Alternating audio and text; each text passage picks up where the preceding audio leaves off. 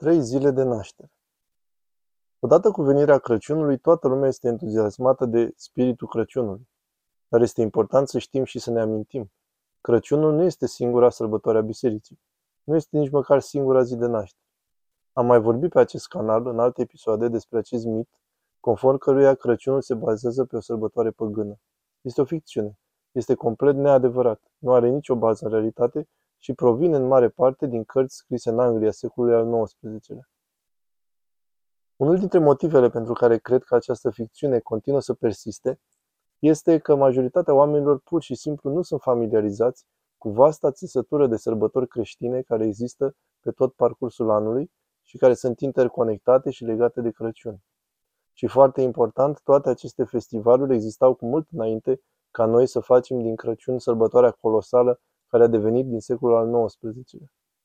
Societatea occidentală trebuie să reînvețe că avem o tapiserie mare și frumoasă de evenimente care se întind pe parcursul întregului an. Am prezentat mai mult dintre aceste festivaluri și evenimente pe acest canal, dar astăzi, în spiritul Crăciunului, vă vom prezenta încă câteva. Deci mai întâi pe 25 martie, cu exact 9 luni înainte de ziua de Crăciun, este ziua Bunei Vestiri. Aceasta e ziua în care Arhanghelul Gabriel a venit la Fecioara Maria să-i spună că va naște un copil, Fiul lui Dumnezeu. Ziua Bunei Vestiri a fost, istoric vorbind, una dintre cele mai mari și mai importante sărbători din calendarul creștin. În lumea ortodoxă, în lumea catolică și în creștinismul tradițional, încă mai este așa. Dacă această zi nu este în calendarul tău, ar trebui să fie. Notează. Pentru că această zi este importantă de reținut. Este ziua întrupării. Adesea ne gândim la 25 decembrie ca fiind ziua întrupării, dar este ziua în care întruparea a devenit vizibilă, când l-am văzut pe pruncul Isus. Dar viața începe de la zămislire, sărbătorită cu 9 luni înainte de Crăciun, pe 25 martie.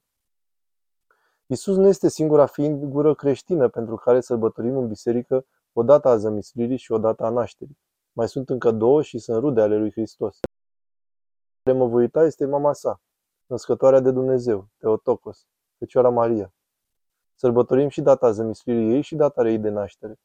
Aceste povești nu sunt consemnate în Biblie, dar sunt tradiții bisericești foarte vechi. Aceste povești au fost învățate și povestite de creștini de mult înainte ca noi să avem o Biblie compilată pe care să o citim. Biserica Ortodoxă își amintește de părinții Fecioarei Maria, Sfinții Drept Ioachim și Ana. Era un cuplu în vârstă și fiecăruia dintre ei s-a promis în mod individual că vor avea o fetiță și că această fică îi va sluji lui Dumnezeu cu tărie. Această dată a promisiunii este amintită ca data de zămistrire a Fecioarei Maria, iar biserica o sărbătorește în fiecare an pe 9 decembrie. Este chiar în mijlocul sezonului Crăciunului, ziua în care îi sărbătorim pe strămoșii lui Isus, bunicii săi Ioachim și Ana. Deci, 9 luni mai târziu, pe 8 septembrie, sărbătorim nașterea născătoarei de Dumnezeu, nașterea Fecioarei Mariei, mama lui Hristos. Aceasta este prima mare sărbătoare din calendarul bisericii, care începe oficial la 1 septembrie. Pentru mai multe despre asta, vedeți episodul nostru despre calendarul bisericii. Cealaltă persoană a cărei zămislire și naștere sărbătorim în biserică, în mod special, este Sfântul Ioan Botezătorul, sau, așa cum este mai cunoscut în Ortodoxie, Sfântul Ioan înainte mergătorul. Povestea zămislirii și nașterii sale sunt ambele menționate în Evanghelie, iar în Evanghelii există câteva referiri foarte specifice la unele momente din jurul zămislirii și nașterii Sfântului Ioan. Ni se spune în Evanghelie că un înger vine la preotul Zaharia, în timp ce preotul tămâia în templu. Lui Zaharia îi se spune că el și soția sa Elisabeta vor avea un fiu, iar numele acelui fiu va fi Ioan. Această zi de promisiune și profeție este amintită de biserică în fiecare an pe 23 septembrie. Dacă toți suntem aici, sunt câteva amănunte interesante de remarcat în legătură cu această poveste. Unul este că Zaharia și Elisabeta sunt foarte bătrâni și nu au copii, iar nouă ni se spune că Zaharia este în templu, rugându-se pentru popor. Acum când îngerul vine la Zaharia, îi spune, rugăciunea ta a fost ascultată. Elisabeta va rămâne însărcinată și va naște un fiu. Acum, nu ni se spune că Zaharia se ruga pentru un fiu și nici că Elisabeta se ruga pentru un fiu, dar ni se spune că Zaharia era în templu, rugându-se pentru popor, iar îngerul i-a spus că rugăciunea sa a fost ascultată. Există o profeție în acest mesaj pe care îngerul îi transmite lui Zaharia. O profeție despre puterea și valoarea slujirii fiului lor Ioan, cum că Ioan va fi partea răspunsului la rugăciunea lui Zaharia pentru popor. Zaharia nu-l crede pe înger. El spune în esență, Asta nu sună plauzibil, eu sunt foarte bătrân, soția mea e foarte bătrână. Îngerul nu este impresionat cu îndoiala lui Zaharia și practic îl lasă mut timp de 9 luni. Zaharia nu poate vorbi până când se naște copilul și asta duce la o perioadă interesantă simbolii pentru Israel. În Israel nu mai existat un profet de multe generații. Nu există niciun rege în Israel, iar Irod nu se pune la socoteală pentru că a fost instalat de către Roma. Iar acum preotul își pierduse graiul, la propriu, nu mai putea vorbi.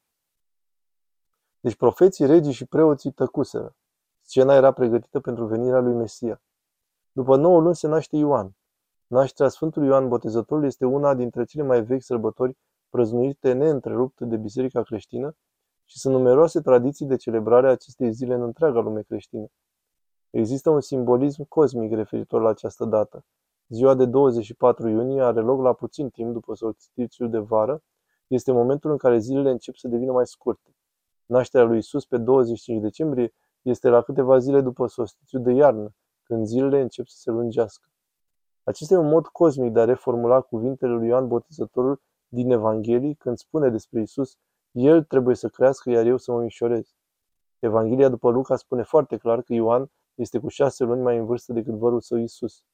Așadar, la aproape exact șase luni de la nașterea Sfântului Ioan Botezătorul, avem nașterea lui Isus Hristos, pe 25 decembrie, ziua de Crăciun.